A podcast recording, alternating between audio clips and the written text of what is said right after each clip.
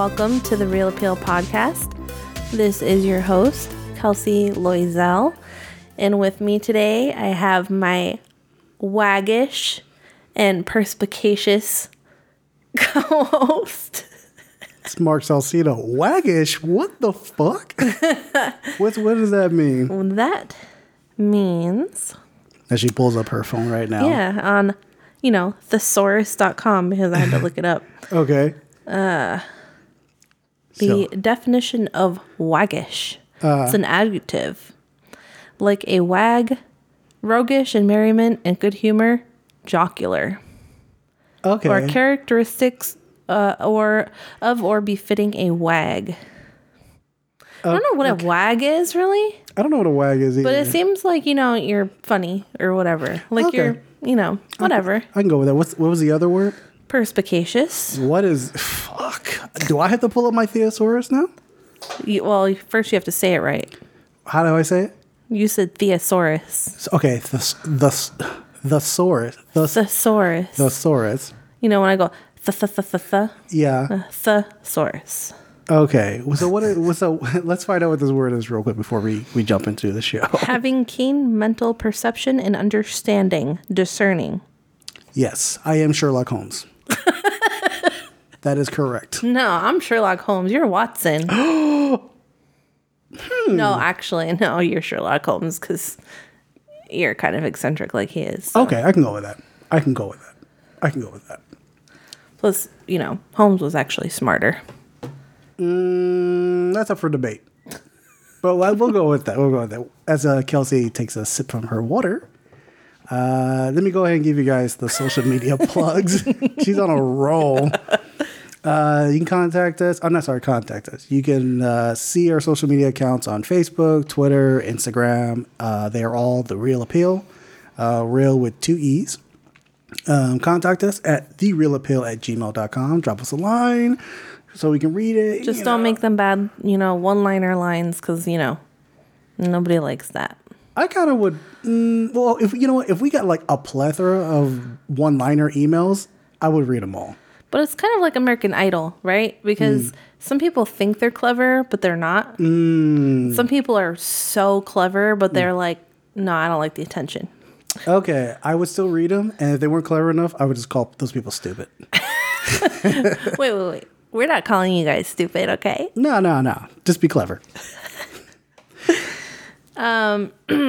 Our segments for this week, um, after you review us on iTunes, um, we have the news, we have our recent review of the photograph, we have variety time. Um, we're talking about a vertical blockbuster, blah, blah, blah, blockbuster. Um, and our geriatric cinematic is Boomerang from 1992. Oh, I'm so happy to show you this movie. oh, this this movie was. It wasn't on constant play at my home, but I, I watched it a bunch of times growing up. I was just happy to see Halle Berry not looking like she had a lot of plastic surgery and like You think she had plastic surgery done? I think she's had some. Mm, Probably, probably. Uh, Yeah, but you're right. She looked fine as hell. In that Like she looked uh like fresh faced and like whatever and Yeah. yeah, and now she just kind of looks jaded. Yeah, not like she was. This is before she was like tainted and torn up by Hollywood. by Hollywood. You know, good stuff. Yeah. you know, getting tainted by Hollywood is good stuff. Yeah. Uh, yeah. So in the news, uh, MovieFone worth one percent of its former value is being run by one employee after parent company's bankruptcy. I saw this. I saw. I saw this article. Two separate websites, and both of them had make a re- made a reference to a Seinfeld episode where Kramer, his phone number was getting mixed up with the actual MovieFone. So he thought he could like kind of have fun with this. So he would actually pretend he's the MovieFone guy. Mm-hmm. And of course, it's Kramer. So it just ended. It would just end badly for him. Yeah. I didn't watch that episode. That's okay. That's all right. You have nothing to contribute. That's cool. So, um, the owner, Helios Matheson Analytics, they filed for Chapter 7 bankruptcy last month. Um, of course, they we're dealing with Movie Pass. Yeah, and that but that went belly And up. And so that went belly up and it kind of fucked up their whole thing. So kind of like one affected the other. Um and it looks like their intellectual property for MovieFone um it's estimated to be about a little under 4.4 million. Jesus Um, Christ. that's just 1.1% of AOL's 388 million dollar stock deal for MovieFone in 99 right before the internet bubble burst. wow, that is horrible. Horrible. It's like why even I, I'm actually shocked that MovieFone is still around because you can just type up anywhere online and it's just boom right there. You know, Rotten Tomato has it, Flixster has it. Um, I think I might type in MovieFone because I'm just so familiar typing in you- uh, MovieFone. If not, excuse me. If not, I'll um, actually type in the the name of the movie and it'll just pop listings right in my Google search. Yeah. So it's just like why even MovieFone still around. That is funny though that pretty much only like one guy runs MovieFone right. Like one guy is just running the entire company. Yeah, so um he actually told Variety the guy's name is Matt Achitty. Um he has been retained by the trustee overseeing Helios Matheson's liquidation. Um, he's the only person to keep the lights on, to kind of keep things running until they can sell it. It's probably I wouldn't Like be surprised. who would buy it? I wouldn't be point? surprised if it's like the office of MovieFone is like this dude's office in his house. Hmm. And like that's it. Literally. Yeah. Um. So I wouldn't doubt if MovieFone just like goes away like by like next week. We're just like MovieFone's gone, just dead. Well, I mean, shit happens. You've got Blockbuster, Yeah, Blockbuster went. AOL there is one Blockbuster store in existence. in Alaska. Is it Alaska? I think it's Alaska. I thought it was Alaska. like Ohio or something. Like, oh, I think it might have been Alaska. It's Alaska. Shit. but yeah, what was the other one that you mentioned? Uh, AOL, right? Yeah, AOL. I thought AOL was still around. No, they died like a few years ago. Damn. Is that why I don't get like those discs for like free AOL service for like three months? Is that why I don't get my mail anymore? Do you miss them? I miss them as coasters. No, you don't. No, you, you're right. You have better taste than that. yeah. Thank you you. ain't that ghetto. Th- thank you. Thank you. um, You should take the next one because this is really interesting. yeah. So, The Hunt, Universal's uh, movie, it, it, it's getting released after all. I kind of knew this was going to happen. Uh, I'm surprised it actually took so long, but um, it got out that uh, looks like The Hunt, the satirical thriller, it depicts elites kidnapping, hunting the deplorables, uh, is now set to be released in March on March 13th. I actually like how Universal is doing their marketing now. Um, they sent out a one sheet uh, last Tuesday, and it reads: "The most talked about movie of the year is the one that no one's actually seen." I think that's great marketing, and it's funny because when that movie got released, you know, Fox News is like, "Oh, these people they made this movie. They're hunting down Republicans and stuff like that. This is this is how the Democrats are trying to take over." And you know, and like the whole deplorable thing that was kind of like quoted by Hillary Clinton. My opinion is like the whole thing got blown up way out of proportion. And I understand that like Universal, they pulled ads uh, about the movie when it was going to be first released after um, a school shooting. I can't remember what school shooting. It seems like there's a school shooting like once a week now or something like that. Um, and I understand like they pulled the ads because they didn't want to be associated with that. But the fact that it's getting released now, I think it's just kind of like okay, we can just release it now. So, um, from what I understand, Jason Blum, because it's a Blumhouse production, Jason Blum and David Lindelof, they both said that uh, they did test screenings uh, a couple days after the shooting, and audience audience members during the test screening found no connection to the tragedy whatsoever. Uh, has said no one uh, who has seen the movie has described the movie as proactive. Yeah, but we've been to test screenings too. We kind of know how that shit I'm, goes. I'm sorry, provocative. He said provocative. Um, yeah, you know what? you want to you want to tell that you want to tell that story? Are we able to? I think we can now. It's released, right? Yeah, yeah. Nobody, nobody know, nobody recognized Knew when it. it got released. Um, you We want to tell it, or yeah, you want me to yeah. tell it? I'll tell it. Okay. We went to a test screening, Ah. right? Like we we normally go to like screenings and stuff. Press screenings and Press screenings. Well, before that, we were doing the whole Gofobo thing. Like we were waiting in line. Yeah. And then these people will come down the line and be like, "Hey, you know, while you're waiting in line, here's you can come see this movie." Hmm. And it's still in production or not in production, um post production, so they're still working on it or whatever, but Yeah. it's mostly done and they want everyone's take on it so they can know if they have to make changes. Hmm.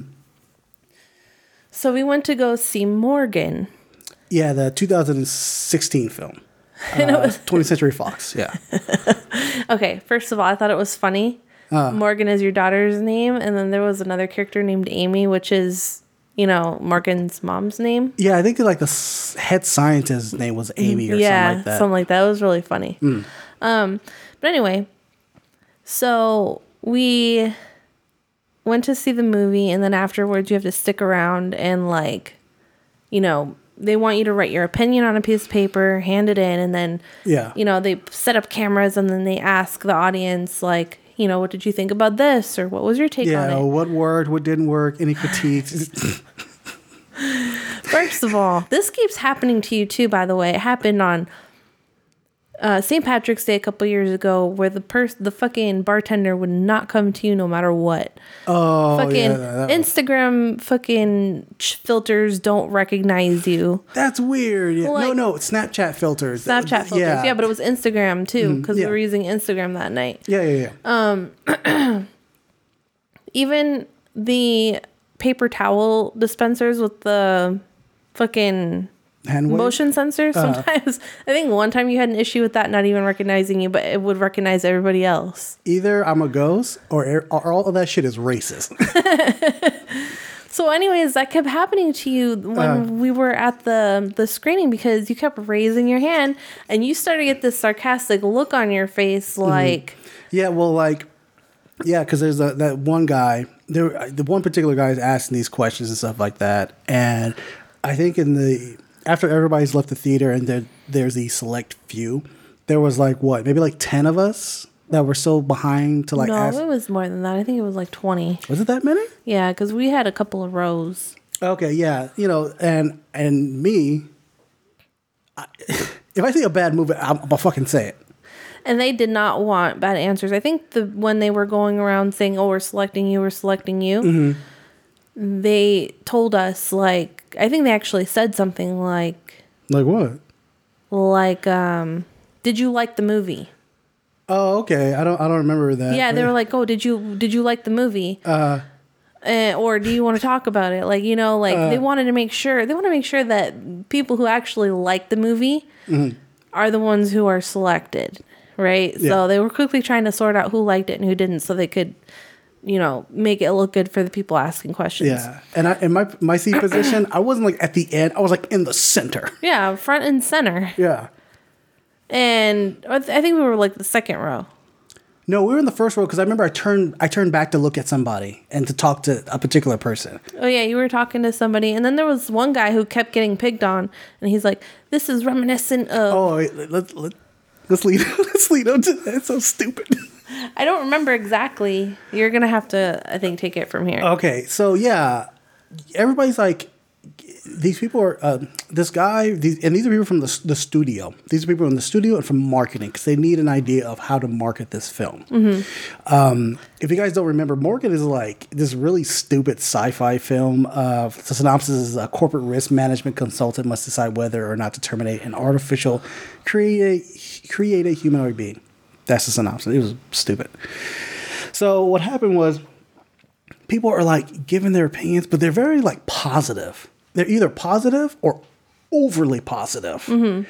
And like one dude is like, he says about how the movie is, to quote him, he said, This movie makes you think what it means to be human. Oh Jesus Christ! I remember that.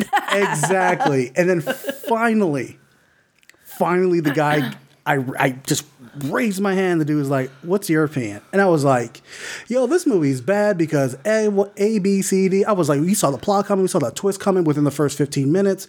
Uh, the beginning of the movie looked like a fucking car commercial for like a Dodge truck or some shit. And I was, just, I went off. I went off. And they tried to stop you. Oh yeah, they tried to stop me, and I just continue saying like, "Yo, okay, so this direction is really stupid. I get the metaphor, but you know what? That metaphor is clunky as hell." Um, and I think at one point they asked me like, "Well, at what point did you figure out that?" Um, you figured out the twist, and I was like, "Well, it's this particular scene where this girl's looking at the other girl, and it's obviously a, a mirror image. So just like, boom, I just figured out the fucking ending of your movie, your tw- your big twist, and then like I said, if it's a bad movie, I go the fuck off. I no filter, whatever, whatever, and I don't do platitudes. And I'm just like, yo, A, B, C, D. This is all why. It's, this is why it's all bad. The dude, I had the balls on me. I had the nerve to turn around to the guy and said. What it means to be human? What the hell is that supposed to mean? What do you mean it means to be human? Dude, are you seriously saying that? Are you human? Yeah, right. oh god. And yeah, they rec- I remember there was a camera there, right? Yeah, yeah. They had a couple of them from like different angles. Yeah, and I mean, in the end, the movie got released, but it, the marketing was like next to nothing. Yeah. And I don't know if I had a I had a part part of it, but I like to think I did. And it, it was a bad, it's a shitty movie. It's a bad movie. Which I, I that sucks though, because I actually am intrigued by the lead character. Which she's in that one movie now. Um, it's called like Emily or something like that. Oh yeah, uh, uh, Anya Taylor Joy. Yeah, that girl, she's like a legit actress. I I do like her acting. She was uh great in like The Witch and Split, but this movie was just like oh, and she's in the Last Night in Soho too. Oh yeah, yeah. Yeah, but this movie I was just like, yo, this movie's garbage. like, kill yourself. You gotta start somewhere. yeah, seriously. Watch like that. Watch I get it in Hollywood. That director's like, you're the guy who hated that movie. Don't give him any roles or don't give him any any directing jobs. Whatever. However they do in Hollywood. anyway, that's a little side story. We have um some interesting news to talk about now. Oh, Batman. Batman. Da-na-na-na-na-na. Um, they have test footage now um, to give us our fir- first look at Robert Pattinson as the Batman. Yeah, um, Matt Reeves had dropped this on his Twitter account, and it it kind of set the the internet on fire um, because it's like the fir- our first look as uh, first look at Batman, played by Robert Pattinson. Sorry, Pattinson. Um, yeah, it's just test footage. It's kind of like this eerie kind of red lighting and everything. They have music in the background. The bat suit comes into focus. You see like a close up of his chest of the bat insignia, which I think looks pretty cool. Me too. Um, I've been hearing theories that supposedly the way how the how it looks, it might be the gun. It does look like guns. Yeah, it, it, it might be like the gun that um killed his parents. Um, I like the design of the armor. The armor kind of goes back to like the Batman video games, like Arkham Knight and uh, uh, Arkham City and stuff like that. Um, it even goes back to like Christopher Nolan's Batman with the whole armor. I'm a little iffy on the on the cowl, like the the the mask part. Yeah. It could use it could have used a chin strap. I think a chin, a chin strap would have made it look much better. I like it without. Oh, you like it- you just want to see the chin? Yeah. Okay. Um, I think I have an issue with the bat suit and the cowl in general um, because usually it has a chin strap yeah. and it makes the guy's face look really douchey. With a chin strap? With a chin strap, it Okay. completely hides the jawline, which is like the best feature of a guy's face. Yeah, okay. And so then they look like an idiot running around in a fucking chin strap suit. Like. I, okay, I can see that. and Robert Pattinson has, he's not like the most prominent chin, but his jaw, his like jawline Hmm. is actually pretty sexy. And he has like a five o'clock shadow always going. Yeah. And so if you get rid of that part, then you see, okay, it's a cool fucking bat suit. Mm-hmm. And he's masculine. He doesn't look douchey. Yeah, that's true. I'll give you. I'll definitely give you that. I, I don't. I don't like. I said, I don't completely hate the suit. I do like it. Um, there's a lot of people like ripping into it, saying, "Oh, it looks stupid." Blah blah blah blah. There's always those people. Yeah, and of course, there's like a. I've seen a a bunch of people comparing it to Daredevil. how the cowl looks, even though uh, the cowl is very reminiscent remnants of um, 1968 Batman, the Adam West show, Yeah. and even like the earlier Batman mask or cowls. Well, if you think about it too, even the animated, I think, didn't the animated um, Batman in like the early 2000s or Oh, the 90s in the one? 90s, he didn't have one either. It was he was all jaw. Yeah, he was all. Well, that's the thing. Batman tends to be all jaw um, because he has like that, that chisel chin and everything. Yeah. But people are like saying about like the ears are too short, and one dude even complained about like the stitching. You can see it, which I don't. I don't hold that against it because this is Batman year two. He's not. He's not the masterful Cape Crusader. He's still getting his footing. Yeah, yeah. So the, you are expected to, to not see the cowl fully realized. Oh, and then not just that, but if if you hide the chin, Mm-hmm. then all you see is the mouth. And if the actor has Mm. a fuller mouth, then he really looks feminine. Actually, you know what? And I, I that's why I didn't like um even though I liked that Batman, Mm. um Michael Keaton as the Batman was fucking hilarious to me because he had that pouty lip. Yeah, he did have the. Yeah, It was a lot- distracting. I can't I can't just cannot with that. Yeah, you're not the first one to notice that. A lot of like uh, cartoons that had Michael Keaton as Batman, the, the, they um, exaggerated on the lips because he, has very pouty lips. But um, I'm not really like I said. I'm I'm digging on it. I'm not really hating on it or anything like that. I can't really say which has the. I mean, we can do a whole episode on like which Batman's the best and everything, which we might. Um, but I'm looking forward to, it, especially because it's Matt Reeves, and that dude like killed it with those fucking Planet of the Apes film. That Yeah. dude is a really great director. So I think it's, I think this is nothing to really worry about. People just want to shit on, shit on. a little worried, even though it's just um, even though it's just a, a test or whatever. Mm. It was still hard to see. Like you know how they complain about DC is like really dark. You can't see anything. Yeah, I couldn't really see anything. Yeah, that's true. And I, I, don't know if that was on purpose or if that's just more of the same old DC bullshit. no, the only reason why, the only reason why the the further a little bit past DC films were like that is because Zack Snyder was controlling how to take the whole DC universe.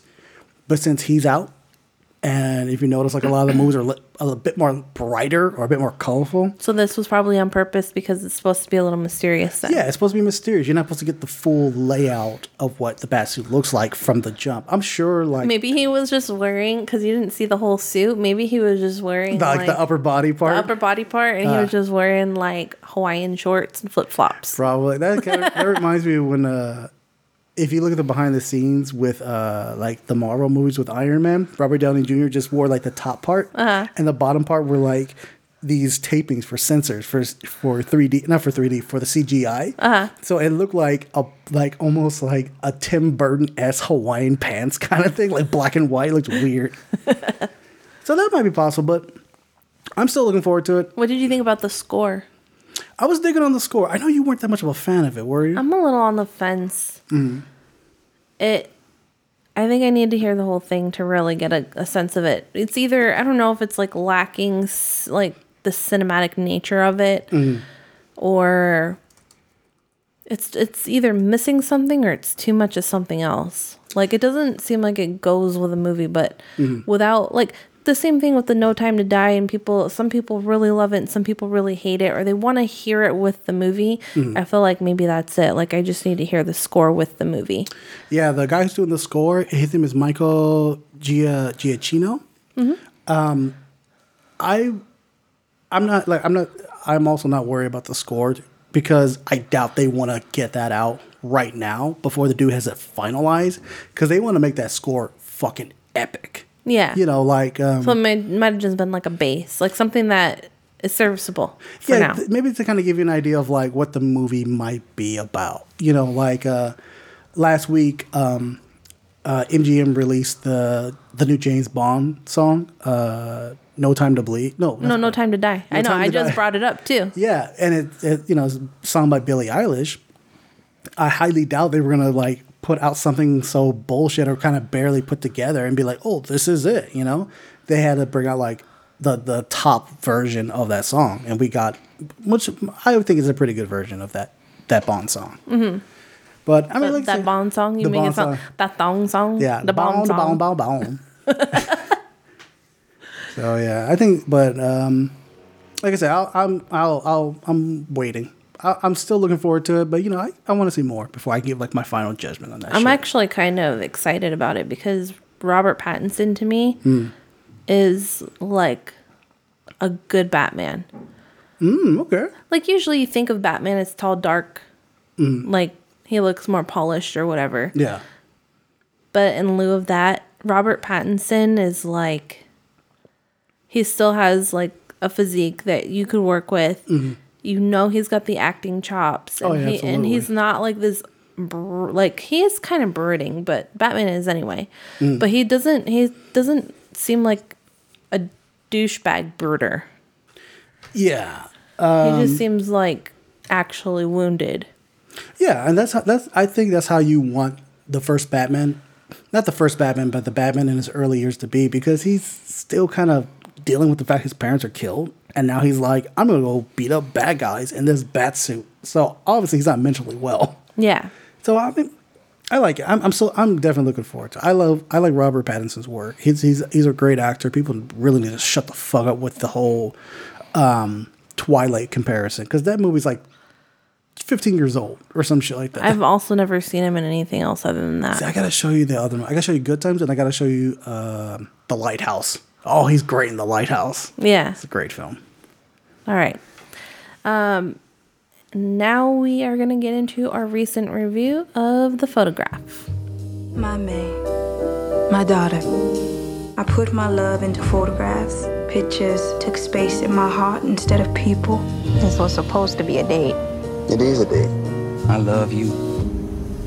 I love you too. I just don't understand why she couldn't tell me about her life while she was alive.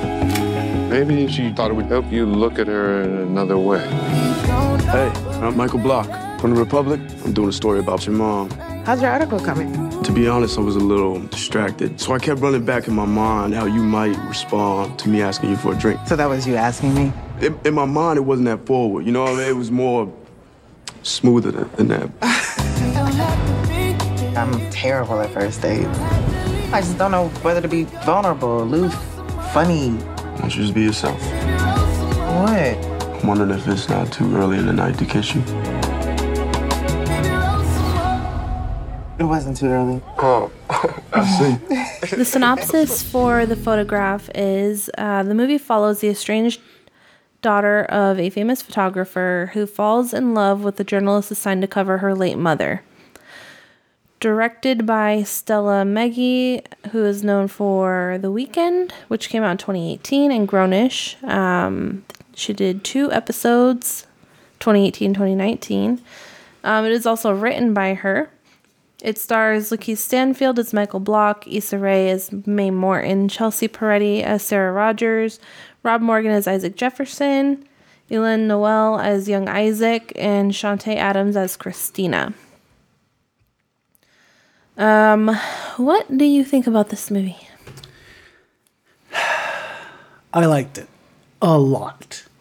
Um, I know we talked about this is one of the movies I was looking forward to um, when we did our, you know, what's coming up for 2020. Um, I really enjoyed this movie. Okay, on the foundation level, I enjoyed this movie because it is a black film. And it's not like a black film like all these people are suffering or there's slavery or there's some type of like oppression or anything like that, which those are good stories. But, you know, sometimes you don't want that to be every black film. Mm-hmm. You just want like a romantic movie or a drama that it's just black people and successful black people in their regular lives, you know? Like it could be white people, but it's black people. This could be a this could be a white film, mm-hmm. you know, and but it's but a you black get to see black love too. It's not just like white people kind of doing their thing, whatever they do. yeah. Well, I mean, I'm white. I know what white people do, but, yeah, but you you appreciate you appreciate this type of uh, storytelling and filmmaking and stuff. So um, that was like one of the things that really attracted me to the movie. Uh, also, it's Issa Rae and Lakeith Stanfield. I love Lakeith Stanfield and um, Alana, Issa Rae, and Insecure. So seeing them, I was like, yo, I'll definitely check this shit out. Um, but I, I enjoyed I really enjoyed the movie. I enjoyed the story. There is a little bit of a clunkiness within a couple of the characters, which we can get into as spoilers.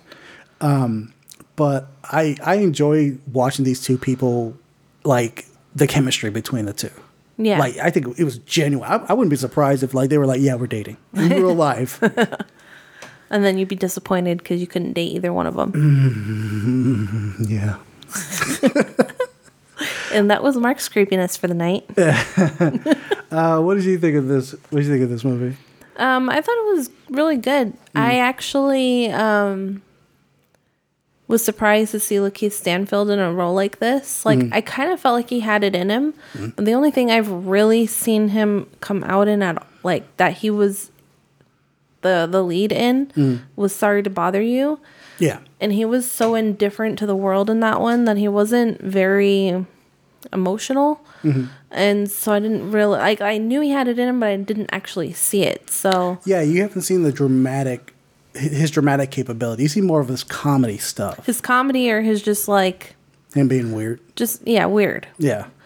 Um so for me it was really good to see him this way because um he has like a beautiful expression when he's showing someone he loves them like he was mm. so happy in some parts of the movie and i've never seen him actually happy Yeah, it was weird seeing him smile. I was like, holy shit, this nigga can smile. I completely forgot. yeah it's hard not to give parts of the movie away because i was like wait i have to word this carefully um, there was there's one thing I just thought about now about Lakeith Stanfield's acting. He did this thing where he like looks down and he like looks up at you in a very like I'm checking you out kind of way. Uh-huh. And I just remember that's like that's a George Clooney thing. George Clooney has done that in plenty of movies. So I don't know if he's like taking it from George Clooney or he's kind of he just kind of came up with it on his own. or maybe that's just how he is because guys there are guys who do that my ex used to do that Yeah, But your ex is an asshole. yeah oh shit. Now I'm worried to ever meet Lakeith Stanfield. I don't think he is. What It's is just funny. It's like when they're putting putting on airs, you know, like like they want you to know that they're that they're checking you out. they Mm, okay. that's what it is. They want you to know. So if a guy, so if they're a guy over gives me that- that, guy, if a guy gives me that look, that that's how I know he's checking me out. yeah. All right, cool. Because I'm hard at talking to people. I'm kind of like talking. You're hard at talking to people. I know I, that's so. tell I'm difficult. as I, you say that on the microphone. I know. Jesus Christ. What do you think of Issa Rae? Let's let's let's run away from that area. what do you think of Issa Rae? I liked Issa Rae. Mm. Um, I like the confidence she has.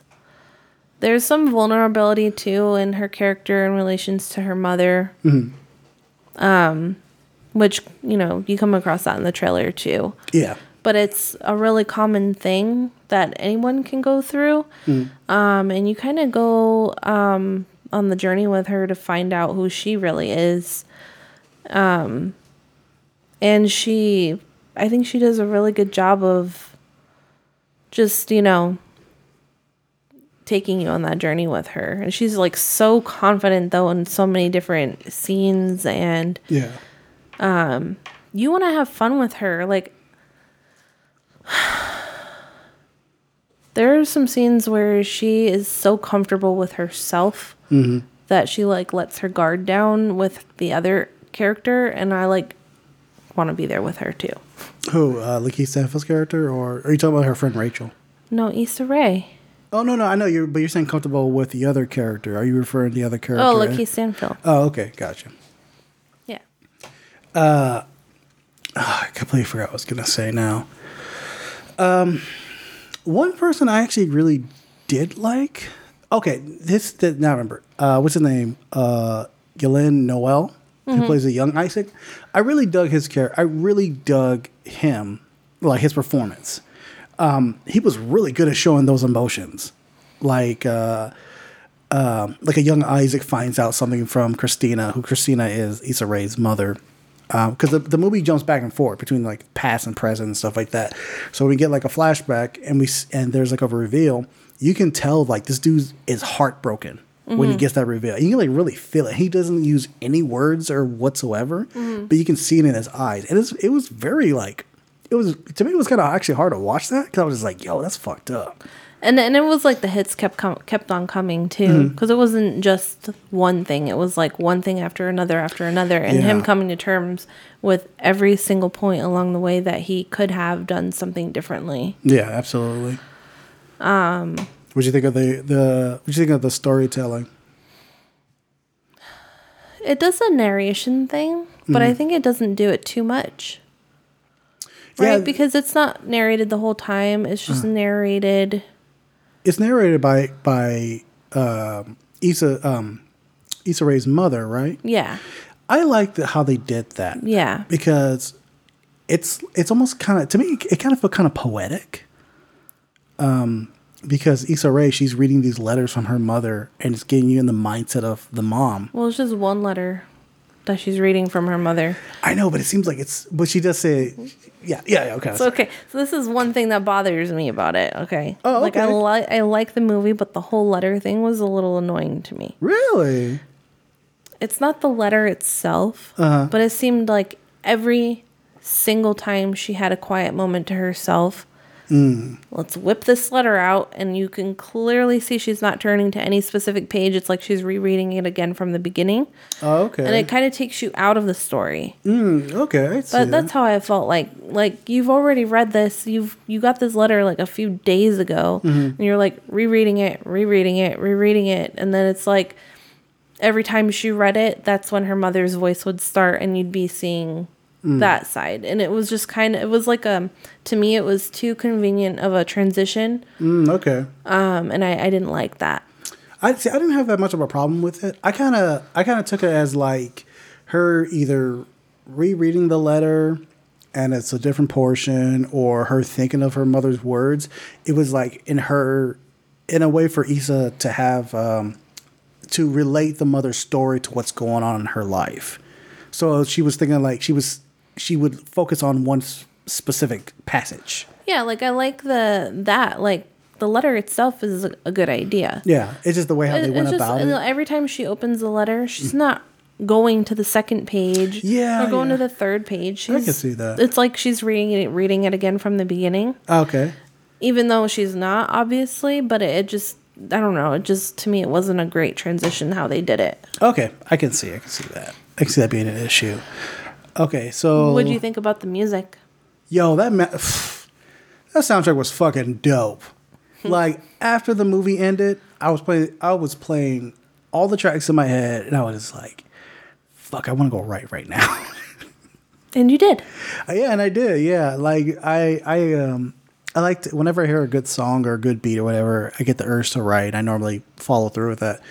But just hearing the soundtrack, I kept thinking like, "Damn, I want to go write this. I gotta go write this now." And I, and later on that night, I ended up like working on a on a couple articles that I've been kind of putting in the putting at the wayside. Yeah. So the soundtrack's dope. I don't I don't know if it's on Spotify, but if it is, downloading it. A dope ass soundtrack. And you should too. You want to jump into the uh, spoiler section? Yes. Um. Let us commence into the spoilers.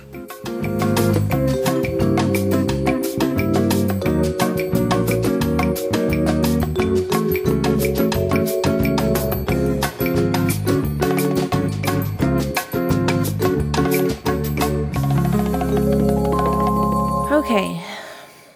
So what, what what- what's your biggest issue? Because I feel like you there's something you had a really big issue with that you wanted to say. With the letter? Yeah, did you want to go in, in the details with that or? There wasn't really any details to to say. It's just that she says "my May," which is cute, mm-hmm. and I don't have a problem with that. It's just she's opening up the letter to the front page, and it's like they're at one point of the movie, and then they're at another point, and she's mm-hmm. never turning the page. Like I don't know. I noticed that kind of thing. And that was just taking you out of the movie. It was because I was like, okay, here we go with the letter again. like, like, I get you're reading the letter, but Uh. like, it like every single time they transition into her mother's part of the story, The letter will pop up. the letter would pop up, and I'm like, okay, I fucking get it with the goddamn letter. Yeah, it's not they- called the letter; it's called the photograph. Yeah, they could have probably like went about that a little differently. Like maybe she could have looked at a photograph and she was like, da da da, you know, flashback or something. yeah, like that. she would see a bunch of photographs that might have told her mother's story in a different way. Mm-hmm. But then again, she was like, "Oh, my mother didn't like her own photo ever being taken." Yeah, that's true. Yeah, yeah.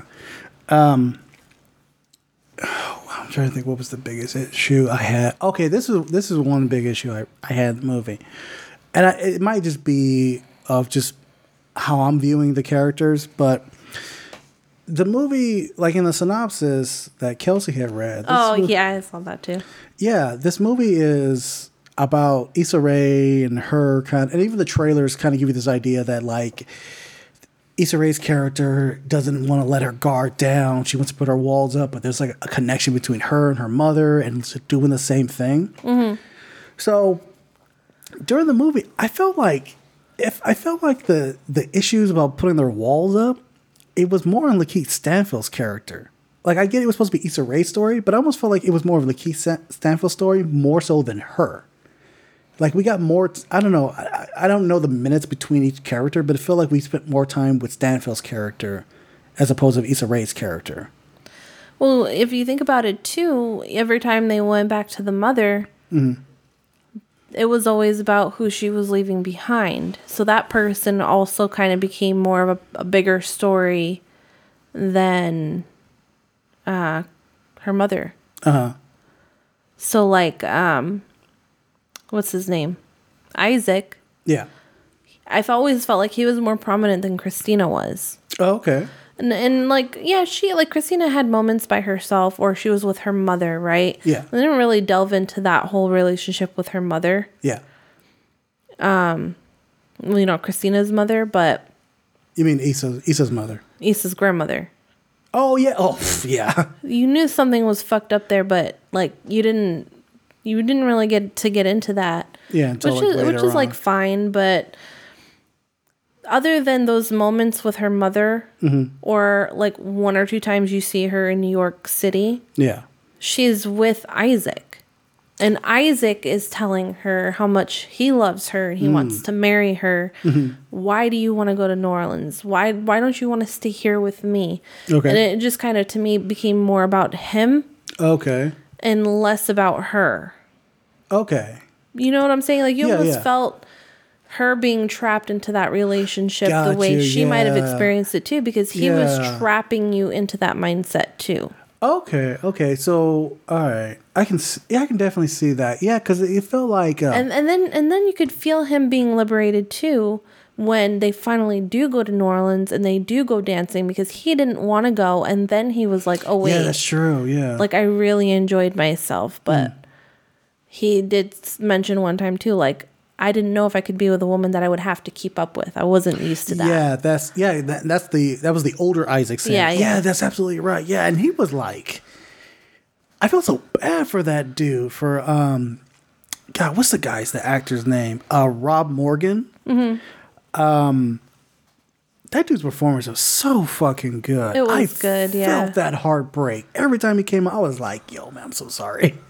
Every single time, and then when he got the news, when Issa Rae finally uh, showed up at his doorstep, going, I'm your father. I mean, I'm your father. she that I know that you know she's like you're my father, which I I actually like the fact that they didn't hearken too much on the reveal of of that being her father. She was Mm-hmm. And like, there wasn't first of all, it wasn't such a huge reveal that it overtook the story. Exactly. And it also wasn't such a huge emotional like blowout like you would expect yeah that like she wanted to stick around and get to know him more Mm. and he wanted her to stay. So it wasn't like anger, it wasn't anything just like a, some pain because of Christina in the middle. Mm. yeah it was a, it was a sense of like okay you're my child I'm your father. Let's get past this, but let's not focus too much on what could have been. Let's focus on what's going on now. Yeah, yeah. which we got that and they didn't like they didn't have to like hammer that out or anything it just it helped it flow nicely mm-hmm. from like one point to the next it was kind of funny because like as we were watching this movie i kept it seemed like there was not like a, a lot going on in a negative way but i felt like it felt like we had already been watching the movie for two hours because so much had developed and so mm-hmm. much had went on between the characters that when the movie kind of started taking place with them in New Orleans, and then them, uh, uh, Lakeith Stanfield and Issa Rae's character being the, whether they're going to be together. We still had like maybe another like thirty to forty minutes of the film to go, which I was all for because I was like, yo, I want to see this relationship survive, and I want to see how it survives, Yeah. which I thought was really good. And I'm glad that it did because you could you could have it so the way things are nowadays, like how Queen and Slim ended, Yeah, right? They didn't get to see their happy ending. yeah, So with this one, like not everything can be in hap- a happy ending, and maybe for them it might not be. You don't know because it's still even though they, even though they come together and she meets them halfway, basically, um, it you don't know what the future holds for them either. But Yeah. you know, at least she's willing to try. yeah, because Lakeith Scan- Stanfield's character, um, he applies for a job at the Associated Press out in London, and I really love the fact that they did not do some cliche bullshit where it was like one of them is like, no, forget that. I'm gonna stay here for you and blah blah blah blah blah and everything. Which is that's not that's not real life. He goes off to London. Well, actually, it is real life because people do that shit all the fucking time. I know, but like it, It's stupid though. yeah, because it because in the end you're just like that's not gonna work out because someone One of us threw- is going to be unhappy then. yeah someone just threw away their career just for another person and that's never like to me that's that never seems like a healthy relationship like you want people to like you want a relationship to grow you want both these people to grow mm-hmm. and the fact that he still decides to go to london for his job and she stays in new york as uh A photographer. no she's a curator she's a museum curator Um, oh yeah, a museum. Yeah, but she has like her own photography, I think, in the museum too. yeah she has a bit of yeah she has a bit So of she maybe it's like a side hustle or something. Yeah.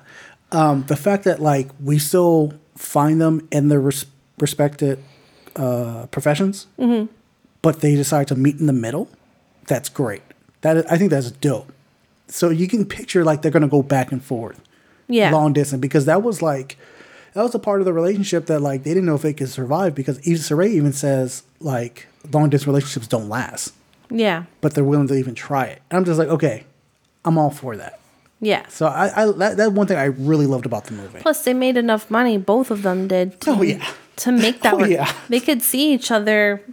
I don't know, like once a month. At once a month or every couple months or whatever, Mm-hmm. and go to New Orleans or go to to London or go to New York or whatever. Yeah. Um, I want to I want to ask you, what did you think about uh, uh, little little rail Hor- Hore Hore? What? What's his name? His name is Little Rail Hori. Hari, the guy who played Kyle. That's the brother. Oh, the brother. How do you say that? My I speaking so stupid today for this week's episode? Well, he has a weird name too. yeah, Little Lil Rel Ho uh, Howery. Howery, there you go. Little Rel Howery. There you go. I like that dude. That dude's always got fucking jokes, Mm-hmm. and he's got plenty of them in this movie. And every time he showed up, I was like, "Yes, let's get that comedy going." He's funny. I like his character, and it's kind of realistic too, where he always has some negative thing to say. Mm-hmm. And it always comes from like a place of like, I care about you. Don't Yeah. do this. Don't do that. Don't do this. Whatever. You're just my little brother. You're just kind of like a fuck up or whatever, but I still love you. Yeah, Even though he's not a fuck up, he just doesn't have, he didn't find the person for him yet. yeah, um So to me, it was a little grating, but only in a way that it's grating when you have someone nagging at you all the time. yeah. But that the way how he was doing it—that's a very black thing. Yeah, I mean, I didn't. I wasn't like irritated, like, oh god, this is so fucking annoying. But it was like I'm irritated, like, okay, leave him alone already. Like, let him live his life. I wanted to keep it going. I was like, "Come on, keep it going, keep it going." I like that. Um, so, uh, I, the uh, the one there, I want to talk about the the reveal. Um, okay, it's it's this really dope part where Christina, she like, oh, here we go. Correct me. I, I I'm most likely I'm wrong about this because I'm not a woman and I don't. I'm not, you know, I'm an idiot. But Christina, she leaves New York. I'm sorry, she leaves to New York, and she comes back, and she has a daughter. Issa Rae's uh, a young May, and you know, it's Isaac's kid, a young Isaac's kid. Um, and there's a part of the movie where they give you an idea of how long she's been in New York, which has been three months. Mm-hmm. Okay, and they show her at that point. I didn't see a baby bump at all. Oh, that's what was kind of like. First time mothers usually don't show until four or five months. Oh, okay, okay, okay. Sometimes they do Uh, at three months, sometimes they don't. Okay. But unless you've been with that person, um, unless that person, like you're around that person, you really know them Mhm.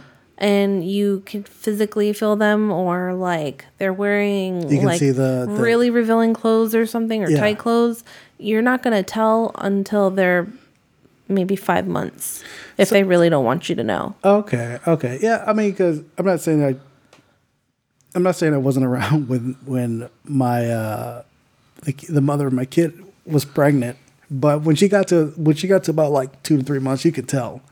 But um, But everybody's different, and I think it's different too. Mm. Like because I'm I'm bigger, and so like I think I showed a lot quicker because Oh, okay. because you already have a bulge. Yeah. So then you know you have another bulge growing inside of another bulge. Yeah, so yeah. that's kind of like okay, here I am. I am pregnant. You know, but okay, yeah, because I was having a bit of an issue with it. I was like, I was like, wait, she didn't, she wasn't showing like the three months. What, you know? No, yeah, but skinnier people do not show. Oh, like, okay. Especially they not. I mean, not always, and it's not everybody, right? Yeah. It's not like everything's different for everyone, but yeah, obviously, yeah. but yeah, um, there's a a lady in my office that I work at. and She didn't actually start showing until she was like four months along Really? and you could barely tell. And then it was like the week after she told people, Uh-huh. she started growing exponentially. Oh, okay. Then you really could tell. It was like, Gotcha. oh, I really see it now. Gotcha. Okay. Cool. Cool. Cool.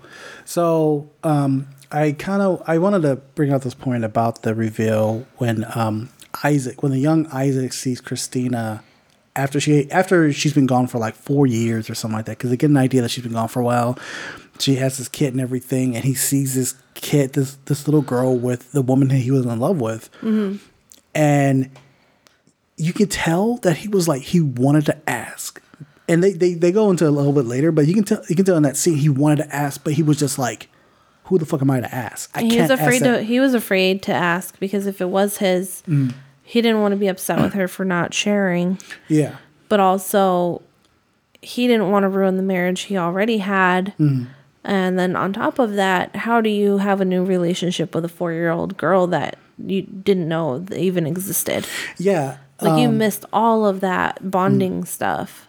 Yeah, absolutely. And then there's even this part um, when we get back in the present where it's an older Isaac and uh, he's sitting down talking to Issa Rae's character.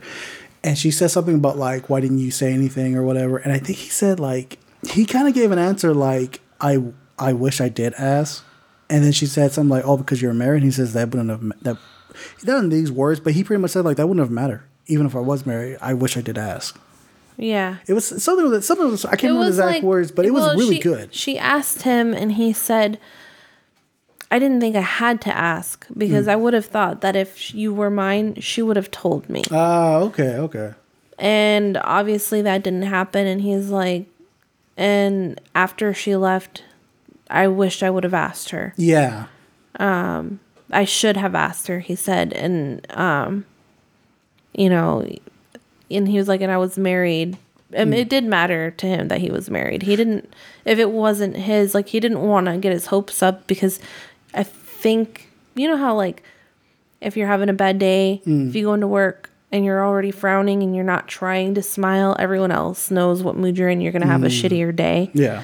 It's kind of I think it's kind of like that too. Like he didn't want to bring that home to his wife even if he didn't say anything. Yeah, I got you. Okay, I can see that. Okay. Um, one more thing I want to bring up is uh, the flashback when uh, uh, Isaac takes Christina to the bus station, and um, he's about to get out of the car. She goes, "Don't get out of the car." She kisses him, and then she gets out of the car, and then we later see from her point of view when she gets out of the car, and it's the only time you really see her emotions, like her actual emotions, and when she starts crying. Yeah. And I thought that was really great because she's in the bus station, she's crying, and like uh her daughter like takes her hand and like holds her arm and everything. And then we cut to um an older May, Issa Rae, and she starts crying. Because then she like it hits her. Like Yeah. right there. She's like, that's the time my mother my mother really showed emotions. Now I know why. Yeah. And I thought that part was so fucking powerful. That's, that's the first time I've, I've ever seen Issa Rae cry. And I was just like, yo, what the damn? Some acting right there. Yeah. That was some good shit there. It was. Okay. Anything else you want to add add on to it? Um, I like love stories, but I hope it's the last one I see for a while. Yo, I know this movie. I know this movie hit you, it affected you, and you've seen a couple of black produced films like uh, or stories like um, When They See Us or Queen and Slim, and they hit you in a very emotional way where like I can see the tears coming out, and I thought like, cool, if we like watch this movie, you'll be okay. It was like no, the exact same result. And I was like, yo, I can't take, I can't take you to see black movies. Like that's it. You can't see. Well, I think it's funny though. You assumed it was just because it was a black movie. It when it wasn't because we made the comment too, like, um, how it could have been white people in the movie, mm-hmm. just so happened to be black people. yeah. Um, the other ones bother me because it's black people struggling, and there's mm-hmm. a lot of hate and animosity against these people, mm-hmm. and it hurts. Yeah.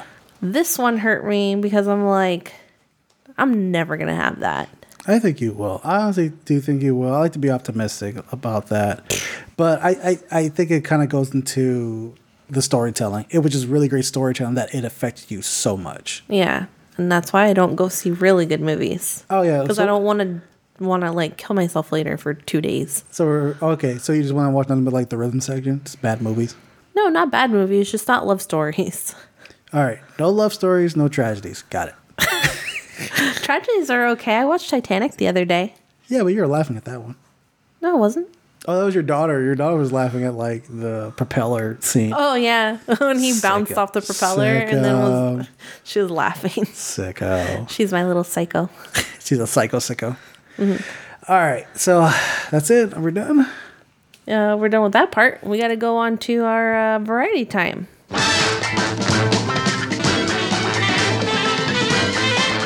We are talking this time about the vertical blockbuster. And this is a new concept to me.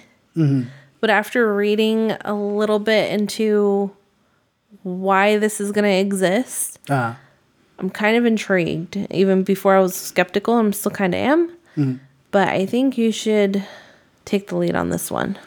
Okay, so searching producer uh, Timur Bekmadavudu.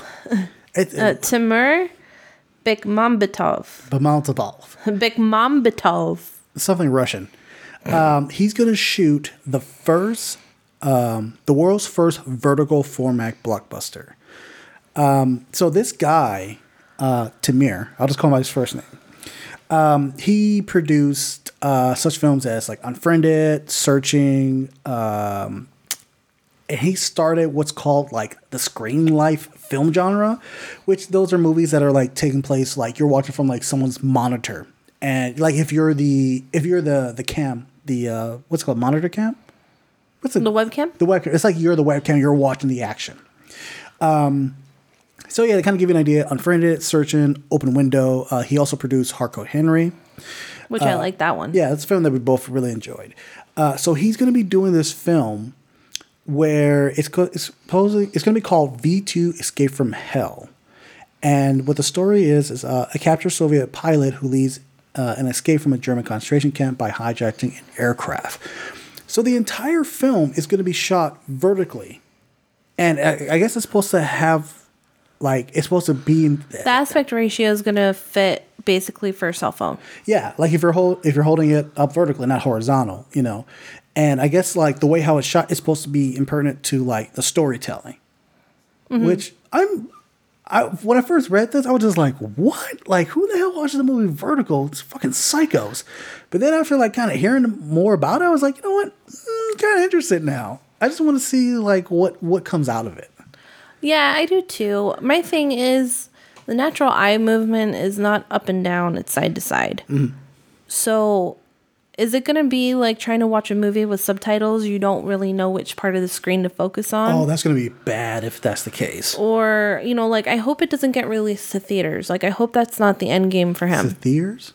to theaters. I Oh, hope to it doesn't get released to theaters. Oh, okay.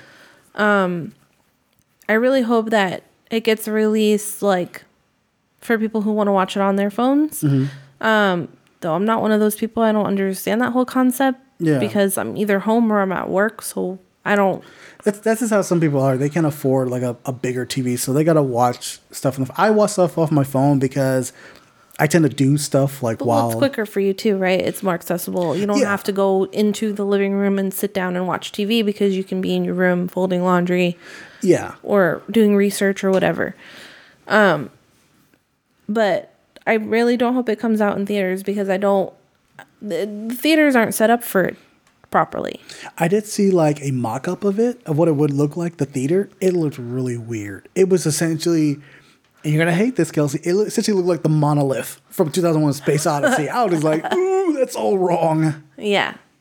Um, but it is interesting if you're trying to cater to a specific viewer who Hmm. only watches things on their phone. Usually people can turn their phone sideways and it's Yeah. perfectly fine. Yeah. But if you're if you want to like look on a phone that's not turned, I don't. I mean, I I like the whole um, everything he's doing is linked. He it seems like he wants everything to be about social media. Yeah. Um, so I think that's a little cliche, but um, I'm still interested in what might come out of it. Yeah, I mean, I'm kind of, um, I'm kind of really anal about people who shoot video vertically. That is the biggest. That is the one of the biggest pet peeves in my life is when I'm watching a video and they, the person shot it vertically. I'm like, yo, just turn your hand. There's memes about it. Yeah, there are memes about it. It irritates the fuck out of me because when you get a horizontal, you get like a view of the entire area. Vertical, you're gonna see like a punch from like off screen or some shit, which is annoying as fuck. We all know what you're watching. Boy, what do you mean? The first, the first example you gave of what you watch, Oh, where something people- comes people up, fighting? people fighting. Yeah, yeah, yeah. Well, yeah, because you know, fucking World Star and all that shit. um, but like I said, I, I'm I'm only this thing only piques my interest is because the the the the aspect ratio has a point to it. You know, like um, a great example of the filming having to really have a, a part of the story is this movie called Buried, which starred uh, Ryan Reynolds, and his character is buried alive. He's in a coffin, and the entire movie takes place um, with him in the coffin. That's the entire movie, and him trying to figure out where he is, what happened, how's he going to get out of here, all that kind of shit. And it's so, it's so claustrophobic to watch the movie, and it's so fucking good. To, Isn't it like that one movie, Phone Booth?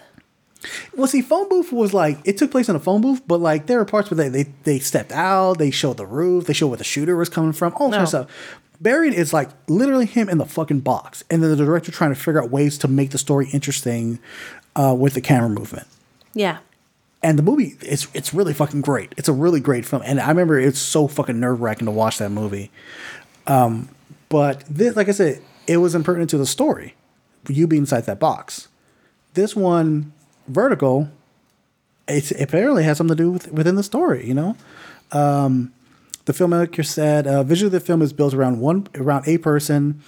This is a story about a man standing up and straightening his shoulders in spite of the circumstances, and about a rescue plane soaring up in the sky. So I'm just like, all right, you you like you got my interest. Yeah. This I I I'm- I wouldn't mind seeing this in theaters though. Really? Yeah, because I want to see it on a big screen. I just want to I want to see if a theater will fucking do it. if they Well, will I'm do sure that. they would do it. Yeah, if the the right amount the right amount of money. Yeah. Um, When's the movie gonna? When's the movie supposed to start shoo- shooting? Um, I don't know when it's supposed to shar- start shooting, but it's supposed to release early 2021. Okay, all right. Uh, let me see if I can find it. Oh, yeah, uh, it's gonna be starting next week in Russia. Looks like the budget's maybe ten million dollars. Jesus. Oh, but good movies were made for that price. That sounds like a movie title itself. Next week in Russia. All right, next week in Russia. Da-da-da-da. It's a Bond film. Uh, yeah, but I don't know. I, I I I wanted to bring this up because you know this is like a new form of storytelling that they're trying out, Yeah. and I want to. And you know, we saw 1917. Uh, that's not necessarily a new form, but they push They pushed the limits on it. yeah of continuous shots. And you know people they they're trying new techniques to try to get people to watch it. Um And we wouldn't have cinema where it is today if there weren't people like him trying to push the limits. yeah exactly. So i i am intrigued. Granted you know we're we're in the snapchat tiktok generation. People look at their phones vertically shooting videos vertically and pissing me the fuck off but whatever. You have to get the person's whole body, all of the lumps and bumps that you don't want to see. yo i want to see where the blows are coming from i want to see who threw that chair You want to see that racist, you know, person in the corner screaming and not off screen, but you want to know that it's a white person. Yeah, yeah, and then I want to see the result of the guy, black guy, just beating the shit out of him, deservedly, deservedly, Or black girl. or black girl. You know, I, ain't- you know, it's not doubt that sis has got to throw in some punches too. I think girls have a bigger temper when it comes to that than men do. Oh, I've seen hair pulling, fucking scratching, gouging out eyes. Y'all be fighting dirty. I don't Yeah. want to. I don't ever want to fight you. Well, I don't like fighting, so you'd probably win. No, because I'd be I'd be afraid if I threw a punch, you just would just straight just kick me in the balls until I'm dead. Maybe Sounds fun. that sounds fun. See, there you go, sicko, sicko. All right. Um, let's move on to our geriatric cinematic review of Boomerang. Come on, car! Come on! Did you lose your dog? Oh, yeah, I lost a uh, white Springer Spaniel with brown spots on named Kirby. You ain't got no romance. I, I, excuse me, excuse me. I am the most romantic cat both of you know. Wait, let me give you my number, because I'm not going to be able to sleep until I know you found him. Do you have a pen? Do I? Man, stuff like that never happens to me. Man, stuff like that never happens to anybody except for Marcus. Spend the night with me. Oh, Christy, no, it's just too soon. I can't. The only reason stuff like that happens to me all the time is because I pay attention to women. Check it. It's like Jet Magazine. The synopsis is a successful executive and womanizer find his lifestyle choices have turned back on him when his new female boss turns out to be an even bigger deviant than he is. Um, it is directed by Reginald Hudlin. He directed Marshall, Ser- Serving Sara, and House Party. Um, this movie came out in 1992, by the way. Which one? Uh, Boomerang did. Oh yeah, yeah, that's right. Sorry. It was also written by Barry Blaustein and David Sheffield. That name sounds familiar. Um, Coming to America, The Nutty Professor, and Coming to America. Oh, you know, the, the old one and the new one. yeah, they're writing the new one. The new coming to the number two America. yeah. Um, that's what they're known for. Um, and it stars for Eddie. It stars Eddie Murphy as Marcus, Robin Givens as Jacqueline, Halle Berry as Angela, David Alan Grier as Gerard, Martin Lawrence as Tyler, and Grace Jones as Stranger. Stranger. Stranger. so Kelsey, what did you think about this movie? Well, I'll save that best part for last since Oh. I know what you're thinking. Yeah, let's talk about that later. oh, so I'm so looking forward to that. I actually really enjoyed the movie. I'm glad you did. I'm because if you didn't, this would have been the end of our relationship. Over this movie? Yep. Oh, okay. No, no, I'm just joking. Uh, Martin Lawrence. First time I actually saw him in something that I didn't want to choke him out. I think because he's not in it that much. No, it's not that. Like, he was loud, Mm. but he wasn't like Chris Rock annoying level. Mm. Okay. Like, level annoying. Shit, I can't talk in the right order now. you thought Chris Rock was annoying in this film? No. Oh, okay. I thought you were this. I meant the way he is now. Oh, okay. okay. Like in Adam Sandler movies and shit. How he's super fucking loud and annoying and Okay. like he doesn't really bring anything to the story. Okay. I thought Martin Lawrence would be like that, but he's not. He's not as Oh, loud gotcha. as Chris Rock tends to be. Gotcha. Or like how, um, because you've seen a, because uh, you've seen a couple of Martin Lawrence films, and you're just you weren't really digging how he acts now, like in Bad Boys for Life. That's the only one I've ever seen him in. I thought you saw something else you weren't really liking him in. I might be thinking about something else, but I'm sorry. Go on. Yeah, I haven't seen him in anything else. I don't think. Okay. Um, I mean, he was cooler back then, like Mhm. in the older, um, Bad Boys movies. Yeah. Yeah. I just really didn't like him in this new one. Okay. Um, So back back to Boomerang. um, I thought all the characters were great. Mhm. I really didn't have any issues with any of the characters. Though it's so funny because you were kind of like a little drooling over Robin Givens, and I'm like, yeah, she has a weird shaped body. No, no, no. I was drooling over Halle Berry. Well, Halle Berry too, but you were talking about Robert Robin Givens and like I was talking about more of her backstory with like Mike Tyson and all that shit. no, she has a weird body.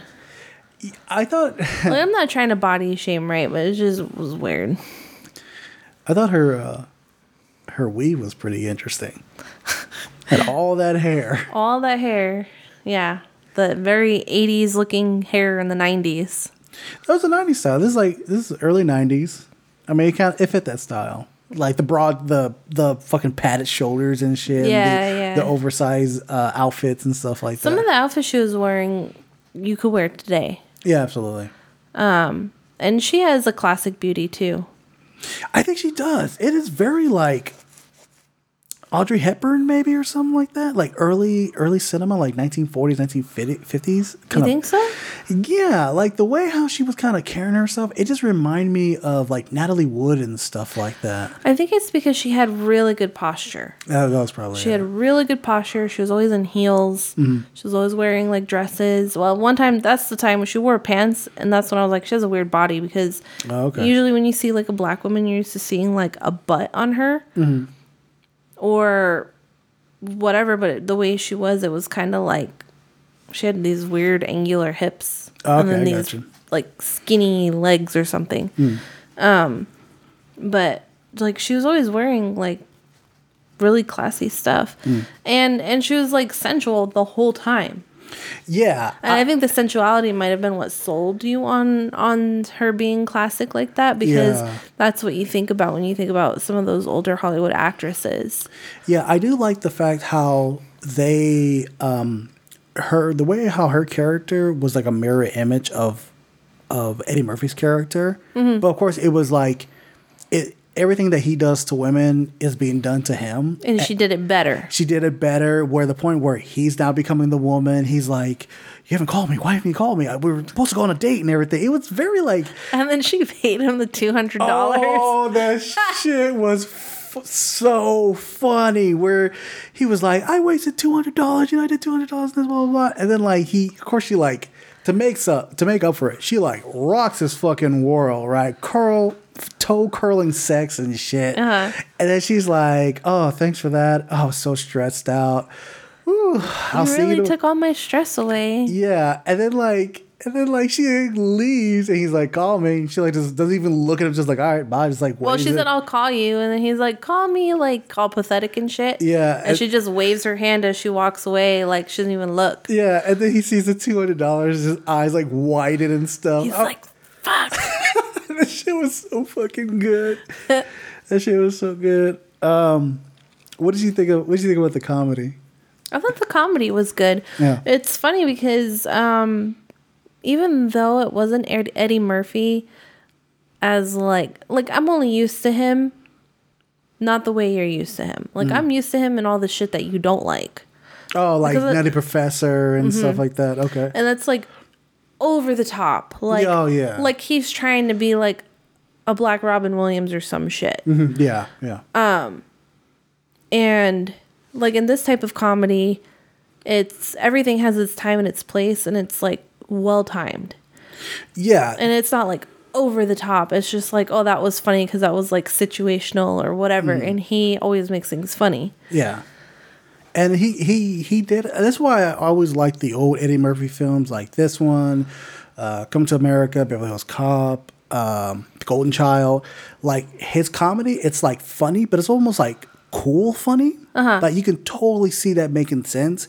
And he doesn't rely on like slapstick like Pluto Nash, Ned Professor, Meet Dave, or some- whatever the bullshit bad movies he's been doing Doctor lately. Doctor Dolittle. Doctor Dolittle, yeah, exactly. So seeing him come back, oh, and, we, and of course you saw him in uh, Forty Eight Hours, and you liked him in that as Oh, well. yeah. yeah, he was, and he was like smart, funny, you know, Yeah. but like still keeping it hood and shit like that. Which Yeah. I was I, in this one, he was more. um Suave. He was actually a little more suave. Oh, he was suave as shit. Like the fact that he's like he plays like this womanizes playboy. You're just like, yeah, I can. That is totally Eddie Murphy. Eddie Murphy has that Like he might as well have been Will Smith. Yeah, you know what? No lie. While I was rewatching this, I was thinking about that movie Hitch, Uh-huh. and I was just like, "Yo, this is like where Hitch got this shit from."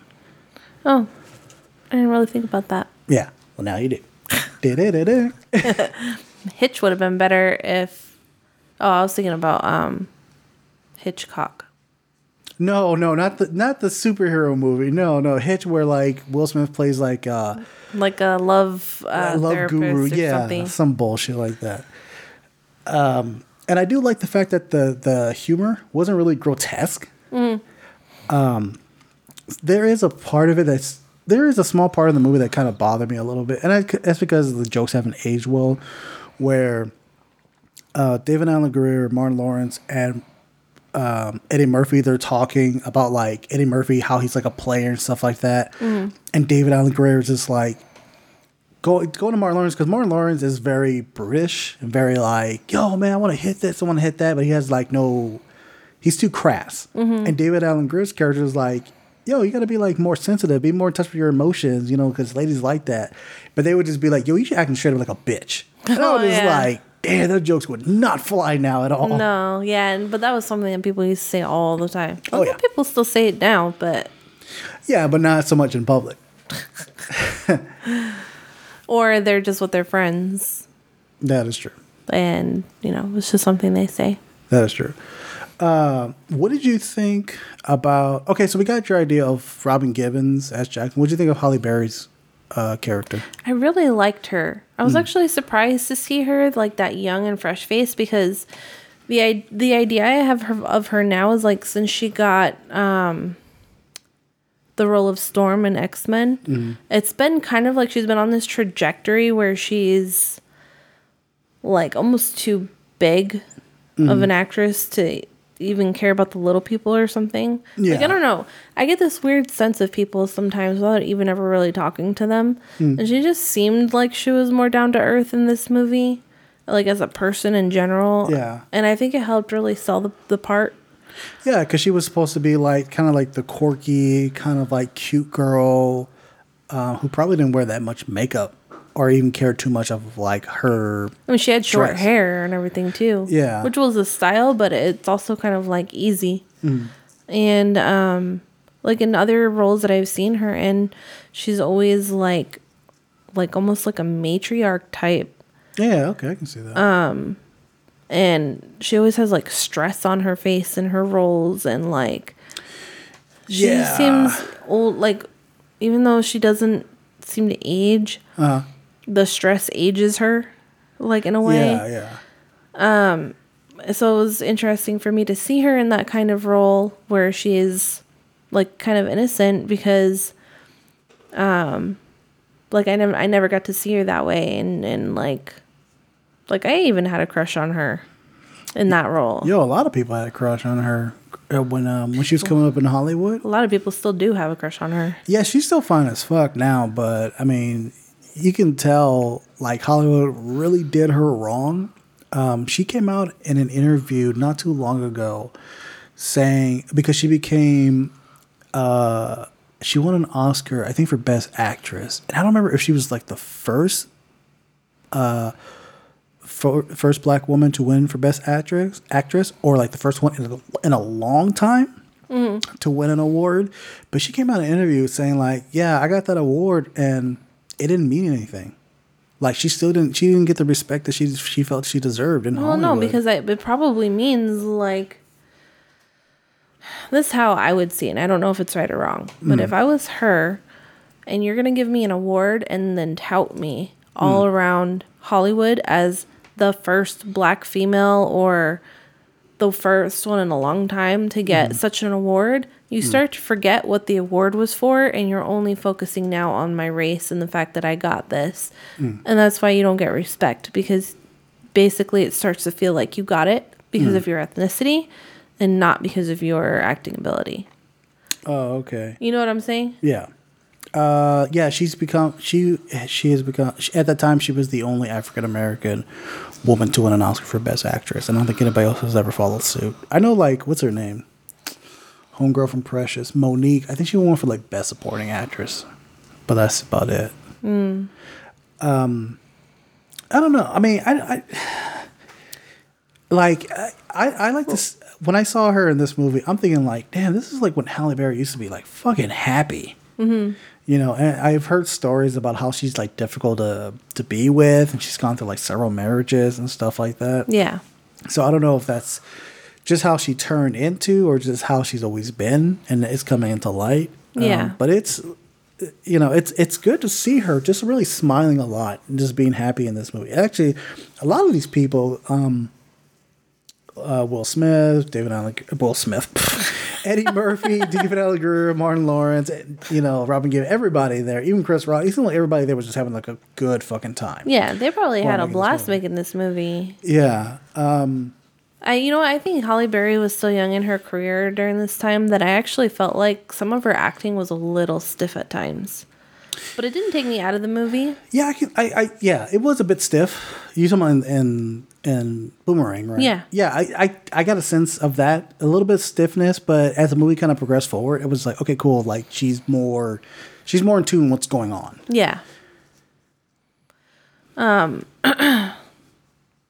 what did you think about that whole scene with uh with um what's his name?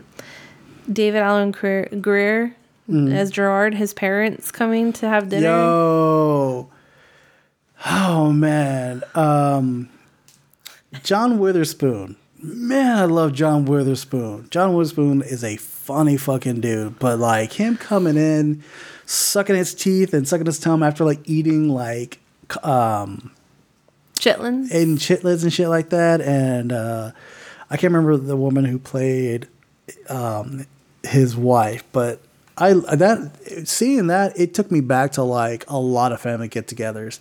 People just like talking crap over the table, talking smack and shit like that. It just when I when I see when I saw John Witherspoon, I was just like, yo, that's like one of my uncles.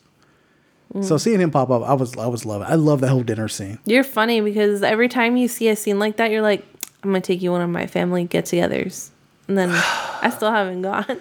That you know what? Don't feel bad because we don't really have them anymore. really? Yeah, we've we've it was a lot It's of. because they knew you were gonna meet me. yeah, So they're like, nope. don't bring the white woman. yeah, she got blue eyes. That's extra bad. That's what my no lie. That's what my grandma used to call white people. She's used to call them blue eyed devils. Every- Even if they have brown eyes. yeah, she called blue eyed devils. Well, that's what she was referring to white people. But no, it's like I, she. My family wouldn't like.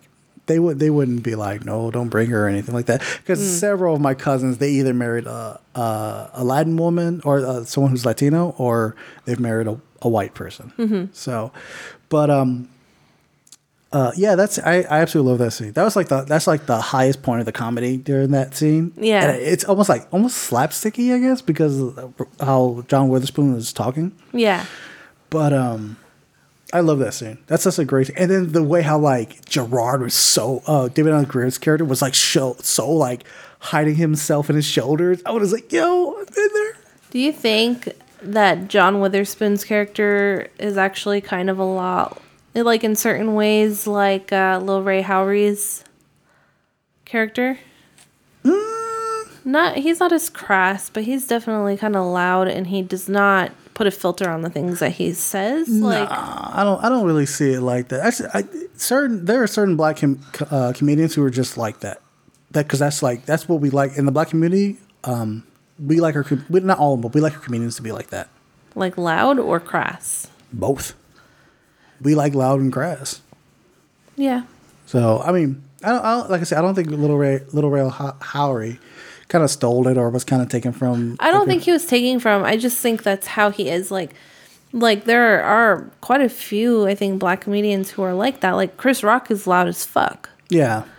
Um, and sometimes Martin Lawrence can be too. Mhm. And sometimes Will Smith can be too. Like, yeah. But I'm just saying, like, I I do see a little bit of a, a connection there. Not like he took it from him or anything, Yeah. but just like he might not be as crass, but he's definitely all up in his brother's business in the same way that. Yeah, I can see that. So I think it's more maybe more of like a black thing too, because you said that's how family Yeah. can be.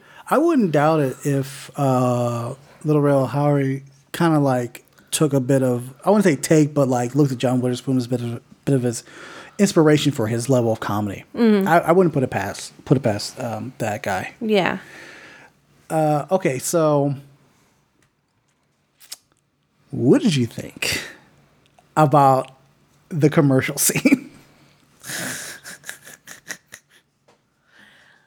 Uh, in the beginning, I was like, I don't know what's happening. Uh, And then after that, I knew it was happening, but I was waiting for it to end.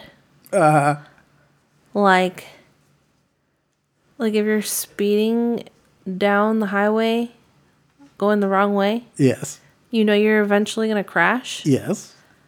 But you have all this adrenaline leading up, so you're just sitting there like, oh fuck, oh fuck, oh fuck, with your eyes all wide open. Uh, and then you finally have that car accident, uh, and your spirit is still saying, "What the fuck just happened?" All right, so for people who's never seen Boomerang, there's this great scene with Grace Jones. I remember, actually, this is the first time you've ever seen Grace Jones in anything. yeah, I remember when Grace Jones came out in the movie, I like paused it and I was like, let me just tell you right now, Grace Jones is very centric. Oh, no, no, not very. you said how she is in this movie is how she is in real life. Yeah, that is Grace Jones. And she plays this very eccentric, you know, model or person or whatever.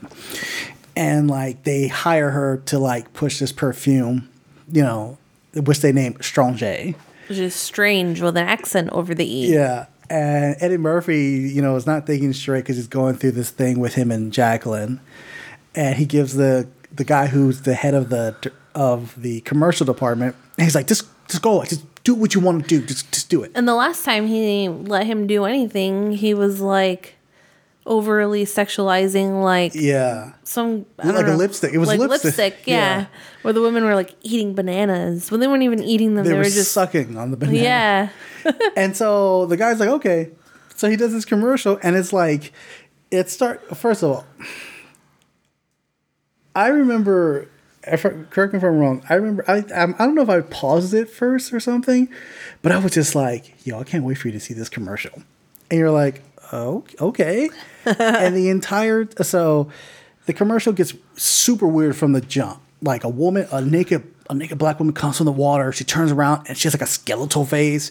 And she shows Grace Jones, who I think is supposed to be like Mother Earth or something like that, Mhm. or or Africa mother's Africa's mother or something. And she's like, blah, like laughing. She's pregnant, and she like pushes her stomach to push his baby And out. she's wearing a skirt made out of twigs. Yeah, and then she like stretches her legs apart like sumo style and like pushes the baby. She's like ah, ah like screaming and then pushes the baby out and the baby that and she even like drops her hand to catch it and her hand shaking. And it's and like the baby comes out, but it's like the perfume that she's selling. the perfume bottle, yeah. yeah, she kisses it and it's like A and it's like stinks so good or some some Oh yeah, it stinks so good. yeah. And like the I my I've seen this movie like a thousand times. so during this scene, I'm watching Kelsey watch this commercial, and her mouth is agape, just like open, eyes widening, and I was just like, "What'd you think?" And you're like, "I don't know what the fuck just happened." No, I didn't even say anything. I just slowly turned my head at you and like to look at you. And my eyes were wide. I was like, uh huh. yeah, that was great. It's so beautiful. But yeah, like that commercial gets so fucking wild. I, I don't remember how I felt when I first saw it, but You were probably strangely aroused. Probably. I think that's when I like knew fear of Grace Jones. Um, but yeah, like every time I see that that scene, I just crack up laughing. Like I love the, how how bonkers this bullshit is, and Mm. like I wouldn't put it past this actually being like a legit commercial in the '90s. Yeah. It sound it actually kind of seems like they might have done it. It doesn't tell me like they have, but 90s commercials were really weird. um, it was a weird time. Um, okay, so since our connection for the for these two art for these two films is, um, what was it? Black, beautiful, and successful, and it's just very black positivity, Mm-hmm. black lifestyle. Um, would you would you have an opinion about who did it better? Who did who who depicted the black life? Who depicted black life, but in a very positive light, without being like overtly positive? I would say the photograph. Okay. Because um, even though it was positive, I think Boomerang still did it in a comedic way. Mm. And so it, the I almost feel like the comedy part of it kind of takes away from the positivity part because you're almost Oh, kind of okay. making fun of certain things Yeah. like like um Alan whatever his name Grier's father Oh, John Witherspoon. John Witherspoon Mhm. like like I feel ba- I feel like that's a stereotype that he was playing Mhm. as opposed to that's just how black people always are. Okay. You know, like even though some people are funny and some people are like that, that's not how all black people are and Mhm. like there are some things that were happening that were like, okay, like you don't always have that really crass friend. You don't always have like someone who doesn't know how to dress themselves or like, Mhm. you know what I'm saying? So yeah, I got you. I think there was so much wiggle room in that one for what positivity really is. Okay. Um, and especially the lead part of it was Eddie Murphy basically playing a womanizer, which I think white people tend to already kind of have um, a view of black men as cheaters. Yeah. So um, I think the photograph did it much better. Okay. Um, which one did it better? I would probably have to say. I probably have to agree with you that. Um, damn it. I don't know. This is kind of a tough one for me because I really like Boomerang. I think I'm kind of let my my bias kind of take over. I really like Boomerang because it's just like a fun ass movie. It's just really great to see black people just having fun, and I guess it's because it's so in a positive light. There are, I mean, there are some stakes that plays out in Boomerang, but nothing like too, nothing too serious. Mhm. Like, you, like you're never gonna think that, oh, if Eddie Murphy like doesn't end up with Jacqueline, you know, his life is over. You never really got a sense of that. Uh-huh. You know. Um, and the photograph you kind of do like you maybe you would think that if Issa Rae doesn't end up with a Stanfield or vice versa, maybe they like they'll never get over it. Yeah.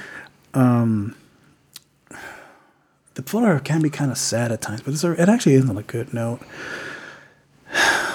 okay, I'll kind of I'll give two answers because I I can't seem to pick one. I would say the photograph gives it a more realistic look, which I really like. Mm-hmm. Um, the boomerang boomerang still does as it does give a photo uh, realistic look, but with the comedic turn, kind of does take it back a little bit. Mm-hmm. Um, especially like the commercial is like so fucking ridiculous. Mm-hmm. Um, but probably, probably may, I might have to go. So I'll, you know, what? fuck it. I'll just say photograph. I like, even though I like Boomerang more, and I'll, I'll watch it. I'll watch it over and over again, Mhm. but I won't watch it for its realistic depictions. I'll watch it for its comedic, for its comedy, comedy, and the fact that it's a fun movie to watch. Yeah. But if I want like kind of be bring back to reality and just kind of like watch a really good love story, I'll go to the photograph. Well, we're not talking about which movie is better. We're talking about which one does the black positivity better. All right, all right. You know, and Okay. I, would, and I would say it's the photograph. Okay. Now, now, really think about it. The photograph does do it better because it shows that these people can grow. They lift each other up too. They what? They lift each other up too. Yes, Um, absolutely. they're not tearing each other down because of that one intern. And how Lakeith Stanfield treats oh, him too. oh yeah, absolutely. Yeah, there's an intern. Um, uh, his name was Andy. I forget. I'm forgetting the the actor's name, but yeah, yeah, they actually like lift people up too. Yeah, in the movie. Yep. Yeah, there's that, and Kelvin and- Harrison Jr. yeah, and even like his character Andy and uh, Jasmine Cephas Jones, who played Rachel, they even like. I mean, it's not like a spoiler or anything, but they even end up together. Yeah. And you wouldn't think that was going to happen because the focus. Usually the mo- side characters don't end up together or whatever because they're just Yeah. a joke. Yeah, they're just like a side character. You wouldn't think that there's going to be an arc with those two, but Yeah. there's an arc, Mm-hmm. and I I do I I give the movie up for that. That's that is a great great thing to point at. So yeah, I'll probably hit to say maybe the photograph did it best because it's they the the relationship between the two characters are elevated. Even like the side character relationship are too elevated. Uh, Lakeith Stanfield. And then you see the his brother. yeah, they're like they're they're in a They legit. have a, they have money in a nice house with two daughters Mhm. with a marriage that they're making it work. yeah, And like it's positive. There's nothing Mm. wrong with it at all. They don't fight, yeah. Or they probably do, but you I mean you don't see it. Yeah. So yeah, I'll, I'll have to say with the pho- I'll have to go with the photograph. The photograph did it better. Yeah. Yeah. That's all I gotta say. I like how you really hard think hard about that I one. did because I, I I like Boomerang so much. I'm just like, yo, Well, I like I that movie too, but I, I wouldn't say like which one which one did it was a better action movie. Yeah, that's true. Like just because it's not an action movie doesn't mean it's not good. That's true. That's true. I mean, Boomerang was obviously a better action movie. Yeah, it was. Yeah, somebody got slapped. Str- Strange and you know, uh, you know, there was a lot of action going on with uh, what's her face? Jacqueline, No, L- Lady Louise or whatever. Grace Jones. Oh, Eartha Kitt. Oh, yo, Eartha Kitt. She still had it back then. Oh, then. you know, remember I saw her in that one head wrap.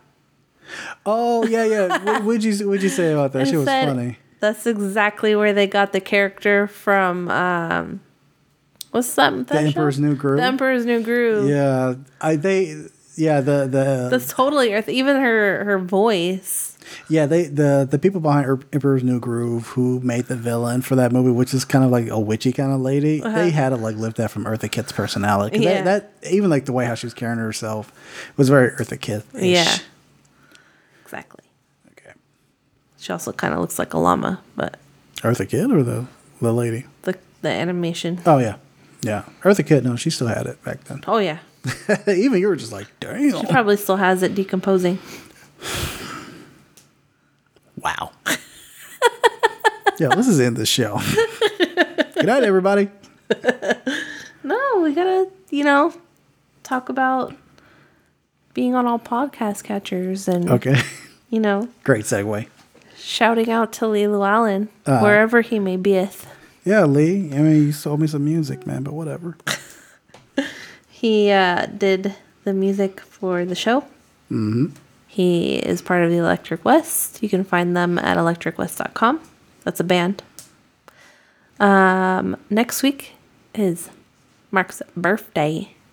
It's my birthday. Birthday. So we're all off. Da-da-da-da. Yeah, we're not gonna be recording next weekend. Oh, next week we're gonna do like what the range, maybe some painting. Yeah, I'm I'm turning to the ripe fine wine age of 36 Yeah, coming up on Monday. So this weekend I'm gonna gonna go off and shoot some guns because I've never done that ever. I've never shot a gun. I remember when my mom turned thirty six. Did she shoot guns? No, chat chat rooms were really popular at that time. So she's She was on chat rooms on her birthday. when she was thirty six. Her name was L thirty six. E L L E thirty six. Wow, that's so sad. Um, and uh, the following week after that, um, when we come back, we are we're gonna do the Invisible Man Mm. and War of the Roses. Yeah. you had Blacula there, but you weren't sure about that one. Yeah, we were. I was thinking about doing like Universal monster kind of comparison, like Mhm. you know, the Invisible Man and uh, the Invisible Man starring. I forget who the actress's name, but the Invisible Man and Blacula. It was like Kate Moss and No, it's not Kate Moss. Kate Moss, the model. My God. Not Kate Moss. Elisabeth Moss. Sorry. Yeah, Eli- is it Elisabeth Moss? Eli- Elisabeth Moss. Uh, AKA Scientology lady. okay. Yeah, Elisabeth Moss. Uh, but no, what we're gonna do instead, we're gonna do The Invisible Man and The War of the Roses. And what's the connection with that? Uh, toxic relationships. I can't wait to show you War War of the Roses. Okay. That's a good one. All right. So that's going to be it for this week. Uh, like Kelsey said, you can find us on all podcast catchers. Um, drop us an iTunes review. You know, be a good buddy, old pal, old pal, old buddy. And uh, give us a, well, you can give me a weird look for that. That was very. White. Yeah. Okay. Sorry. Sorry. Sorry. Okay. Uh, yeah. So that's it. Gonna bid you guys adieu. Uh, but I'll leave you guys with this wonderful quote from Yvonne, played by Tisha Campbell Martin from Boomerang. She said these powerful words I hope you catch a disease and your dick falls off.